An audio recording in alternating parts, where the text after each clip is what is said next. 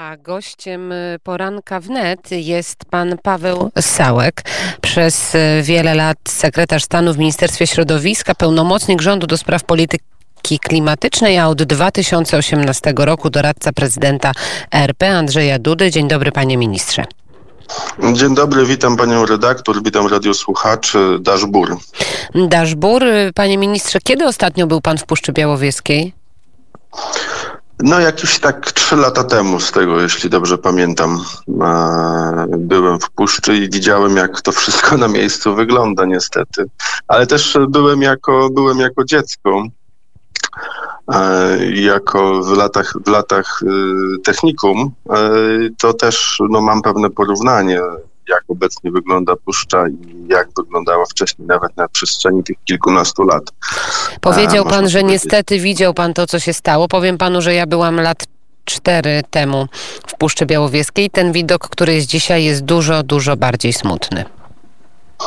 No niestety te działania, które są podjęte, albo raczej zaniechanie działań doprowadziły do tego, że ten e, las e, zbliżony do lasu naturalnego, bo od strony naukowej chyba tak trzeba mówić, e, w którym zawsze był człowiek, zawsze bytował człowiek, zawsze korzystał z puszczy, no on zanika, on się degraduje i to jest bardzo poważny problem, ponieważ te koncepcje, które są realizowane w tym momencie związane z tym, ażeby prowadzić tylko i wyłącznie taką ochronę bierną, czyli bez ingerencji człowieka w jakikolwiek sposób przy tych problemach środowiskowych i przyrodniczych, które pojawiały się z kornikiem drukarzem, no jest e, bardzo trudną sytuacją i tak nie powinno być ze względu na to, że e, dzisiaj człowiek ma na tyle wiedzy, na tyle możliwości, na tyle nauka jest posunięta, szczególnie nauka leśna, że te działania związane z czynnościami, które w puszczy powinny być zrealizowane, powinny być podjęte. Tylko jeszcze pani redaktor chce wyjaśnić jedną rzecz, bo czasami występuje pewne niezrozumienie i skróty myślowe, jeśli chodzi o problem Puszczy Białowieskiej to jest to, że pamiętajmy o tym, że te działania związane z ochroną czynną, one y, miały dotyczyć tylko i wyłącznie nadleśnic gospodarczych, które są w y, kompleksie Puszczy Białowieskiej, a nie Parku Narodowego, bo wielokrotnie świętej pamięci pana profesora Szyszko oskarżono o to, że on chce wycinać Park Narodowy, co nie jest prawdą. Mówiliśmy tylko i wyłącznie o działaniach, które trzeba podjąć w nadleśnictwach gospodarczych, czyli Hajnówka, y, Brosk, Browski, Białowieża.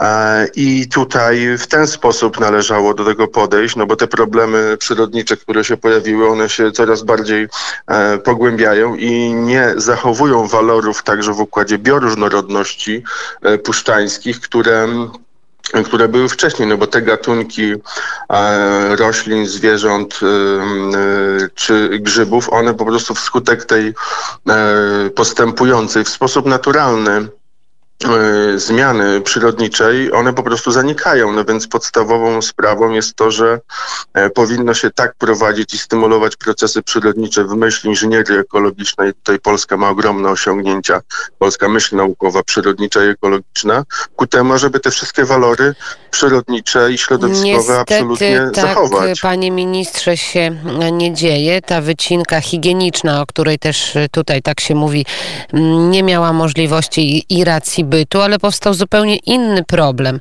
Mimo, że wycinka dla spraw bezpieczeństwa do 30 metrów od drogi jest dozwolona, te drzewa y, oczywiście upadają i nie ma decyzji dotyczącej uporządkowania tych drzew leżących. My wczoraj mieliśmy okazję przejeżdżać przez Puszczę Białowieską i to wszystko widzieliśmy. To są tysiące zwalonych drzew, które leżą, gniją. Nie ma decyzji dotyczącej uporządkowania Puszczy Białowieskiej, panie ministrze. Tutaj jest ogromny problem, a to już jest decyzja nasza, państwowa. No to wynika pani redaktor z tego, że generalnie jeszcze powiem y, jedno zdanie, jeśli chodzi o stronę prawną. Nieszczęście, można powiedzieć, kompleksu Puszczy Białowieskiej jest to, że tam mamy kilkanaście albo nawet kilkadziesiąt różnego rodzaju aktów prawa lokalnego, krajowego, rozporządzeń, dyrektyw, e, także w układzie e, międzynarodowym. I tu jest problem taki, że gospodarze miejsca mają e, bardzo dużą trudność, ażeby dokonać pewnych czynności w układzie prawa, które jest osadzone na terenie Puszczy Białowieskiej. Ale to jest pierwsza mówię, rzecz. tak, ale mówię o tej decyzji związanej z uporządkowaniem, gdzie leży Tak. prawie 7 milionów metrów sześciennych drewna, panie ministrze. To jest I to teraz- są pieniądze, panie- żywa gotówka, która leży, która może wspomóc budżet państwa podczas y, mm, walki z koronawirusem, gdzie wiadomo, że pieniądze są potrzebne. To są miliardy złotych, które leżą i po prostu gniją. No więc, panie redaktor, zakończę tylko swój wywód prawny, momencik. I na to wszystko finalnym dokumentem, który w tym momencie y, funkcjonuje jest i który, e, który dotyczy także Puszczy Białowieskiej, to jest wybór Trybunału Sprawiedliwości Unii Europejskiej, który można powiedzieć, e, jest napisany i przygotowany w ten sposób, że e, Polsce nie można dokonywać tam e, pewnych czynności związanych e, z ochroną przyrody, a także spraw związanych e, z bezpieczeństwem, e, z bezpieczeństwem czy przeciwpożarowym, czy bezpieczeństwem e, ludzi. No i tutaj mamy e, problem e, tego typu, że dzisiaj wskutek presji organizacji międzynarodowych, organizacji e, dochodzi do sytuacji takiej, że y, no mamy, można powiedzieć, y, związane ręce, ponieważ y, dzisiaj jest taka sytuacja, że, no przepraszam za wyrażenie, że ten, kto głośniej krzyczy, to ma rację, a raczej powinno być podejście stricte naukowe, a także rozsądne, bo proszę zauważyć, że Niemcy też mają swoje problemy, między innymi z gradacją kurnika drukarza i realizują pewne działania jako praktycy, no bo Niemcy są narodem bardzo praktycznym. W ramach tych samych przepisów, w ramach tych samych uregulowań. Dokonują pewnych czynności związanych e, z pozyskaniem drewna albo z cięciami sanitarnymi, tak ażeby zachować poszczególne wartościowe, przyrodnicze To tak, to jest bardzo istotne, panie ministrze, jasne. ale tutaj jest decyzja, która leży po stronie rządu, jeżeli chodzi o stricte uporządkowanie tylko tego, co leży e, na ziemi. I tej decyzji nie ma od, y, no, od, od paru lat. Ci leśnicy, ci ludzie, którzy tu pracują, czekają na decyzję związaną tylko i wyłącznie z uporządkowaniem. Z niczym No więcej. pań, pani redaktor, no pani y, oczywiście ma rację od strony praktycznej i to się zgadza. Natomiast ja podam ten przykład wiosny tego roku, kiedy mieliśmy bardzo dużą suszę, ponieważ było bezśnieżna i bezdeszczowa, bez, bezdeszczowa zima.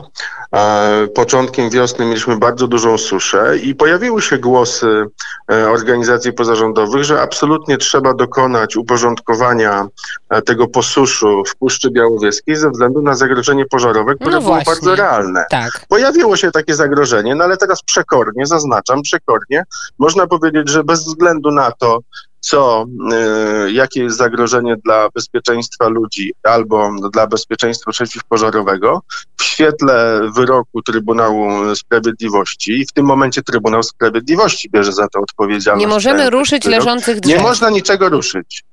Nie Niczego. można niczego ruszyć, nie można niczego dotknąć i nawet te zapisy, które były w Trybunale, mm, y, które są w wyroku, bo wyrok jest y, bardzo długi, de facto czytając je w, literalnie i wprost, y, nie można dokonywać takich e, czynności. Jakie my no, mamy ale życie toczy się życiem. Tak, jakie my mamy instrumenty prawne? No bo to jest zagrożenie po, y, pożarem, jest zagrożenie dla zwiedzających, jest zagrożenie po prostu dla nas, obywateli.